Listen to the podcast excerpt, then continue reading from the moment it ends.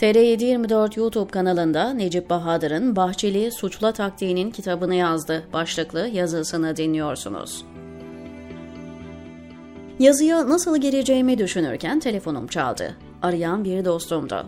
Daha selam bile vermeden "Neredesin? Niye aramıyorsun?" diye sesini yükselterek başladı suçlamaya. Ben de suçla taktiğini yazıyorum dedim ve karşı saldırıya geçtim. Hastaydım. Herkes geldi. Sen niye gelmedin? Sustu. Bu AK Parti'den AKP'ye dönüşen iktidarın taktiği. Suçüstü mü yakalandı, zor bir soruyla mı karşılaştı, karşısındakini suçlar, kemiği alınan dilin ucuna ne geldiyse en ağır ithamlarda bulunur ve işin içinden sıyrılıverir. Muhatabı kendini savunmaktan başka çıkış bulamaz. Arkadaşların arasında bile bu taktiği kullananlara rastlarım. Ben de kullanırım bazen. Tavsiye etmem ama işe yaradığını söyleyebilirim. Durun, Hemen suçlamayın.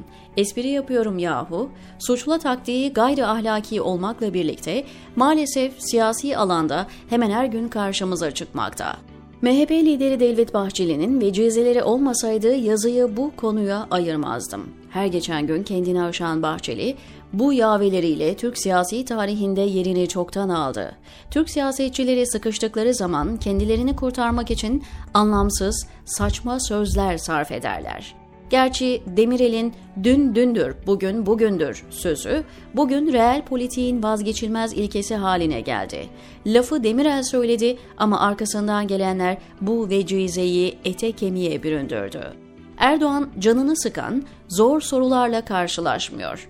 Bütün ortamları steril, istenmeyen unsurlardan temizlenmiş. Soma maden faciası sırasında halkın arasına karıştı, neler olduğunu biliyorsunuz. Mısır dönüşü Sisi manevraları sorulsaydı eğer kesinlikle Demirel'i aratmazdı. Demirel her şeye rağmen soğukkanlılığını korumakta ve sakin kalabilmekteydi. Erdoğan ve arkadaşlarının sinir uçlarına dokunu verirseniz nasıl kendilerini kaybettiğini görürsünüz. Demirel rahmet istedi galiba. Söz hep onun üzerinden gidiyor.'' Vaktiyle Bakanlar Kurulu listesini Cumhurbaşkanı'na onaylatan Demirel'e Çankaya çıkışı bir gazetecinin hükümete ne kadar ömür biçiyorsunuz sorusuna en fazla yapmayın ya ülkenizi de düşünün cevabı vermişti. Bugün sorun bakalım bu soruyu. Biraz ciddi olalım, Latife'nin sırası mı demezseniz Demirel'in o ünlü vecizesini de hatırlatmak isterim parti kongresinde kürsüde konuşurken bir delege komünistler bu tarafa doğru geliyorlar diye bağırır. Demirel hiç istifini bozmadan yürüsünler ne olacak yollar yürümekle aşınmaz tabanları yanana kadar yürüsünler diye cevap verir. Haklı Demirel. Asfalt aşınmaz ama ayakkabılar eskir. Ey okur, meselenin ne kadar ciddi olduğunun farkındayım. Esprinin tadını kaçırdım. Bu kadar sulandırma yeter. Yazarınız da bir insan, her zaman ölçüyü tutturamayabilir. Hoşgörü verin. Artık o eski klasik sözleri siyasette ara ki bulasın. Eski çamlar bardak, eski sözler altın oldu.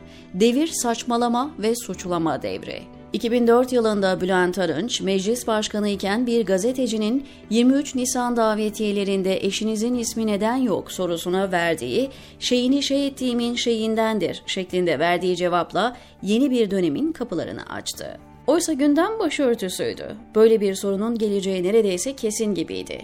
Gazeteciye dolayısıyla kamuoyuna daha kıvrak ve esprili bir karşılık verilemez miydi? Arınç'ta o zeka ve belagat var. Hafta sonu Erdoğan'ın Rize mitingi öncesinde AKP İl Başkanı Hikmet Ayar meydanı dolaşırken bir çit gibi çevrelenmiş bariyerlerin önünde durduruldu. Buradan geçemezsiniz diyen polise şu sözlerle saldırdı. Hayret bir şey ya, siz ajan mısınız, siz FETÖ müsünüz? Polisin yaptığı basit ve herkesin anlayacağı bir kuralı hatırlatmaktan ibaret. Meydana giriş yerleri belli. Barikatleri yıkarak veya üzerinden atlayarak geçemezsiniz. Ancak kontrol noktalarından alana girmeniz mümkün. Bir de ben bu mitingin sahibiyim diye efelenmez mi? Sahibi olduğun mitingin asayişinden de sorumlu olduğuna göre önce sen uyacaksın kurala ve polisleri güvenliği tehlikeye düşürecek destursuzca girişlere karşı uyanık olmaları yönünde ikaz edeceksin.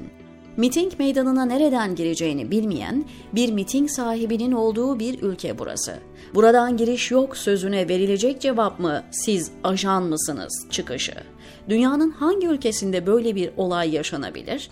Çok kaba ve banal olsa da AK Parti zihniyetinin klasikleşen suçla taktiğinin çok güzel bir örneği Rize'de yaşanan.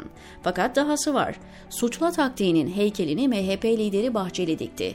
Tüm zamanların vecizesini söyledi. Serlevha olarak siyaset kitaplarının ön sözüne yazılsa yeri.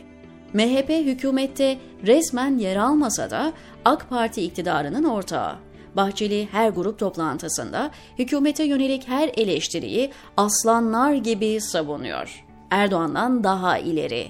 Türk ekonomisi adı konmamış bir krizin içinde. Herkes farkında bu acı gerçeğin. Nazım'ın ben bir ceviz ağacıyım Gülhane Parkı'nda. Ne sen bunun farkındasın ne polis farkında dediği gibi değil durum. Ekonominin depremde yıkılan binalar gibi yerle yeksan olduğunun polis de farkında, sen de farkındasın. Ve unutma ki ceviz yuvarlaktır ama her yuvarlak ceviz değildir. Bugün nedense makaram sarı bağlıyor. Enflasyonun roket hızıyla yükseldiği, hayat pahalılığının çekilmez hale geldiği, muhalefet partilerinin iddiası değil ki sadece. Çarşıya pazara giden, marketlerden alışveriş yapan, arabasının kontağını çeviren yandım Allah diyerek dönüyor eve. İktidar masal anlatmakla meşgul. Her masalı ninni gibi dinleyen güruh olduktan sonra iktidar da haksız değil ya. Anlayacak günün sonunda o güruh da masalların kurbanı olduğunu ama her şey bitmiş olacak.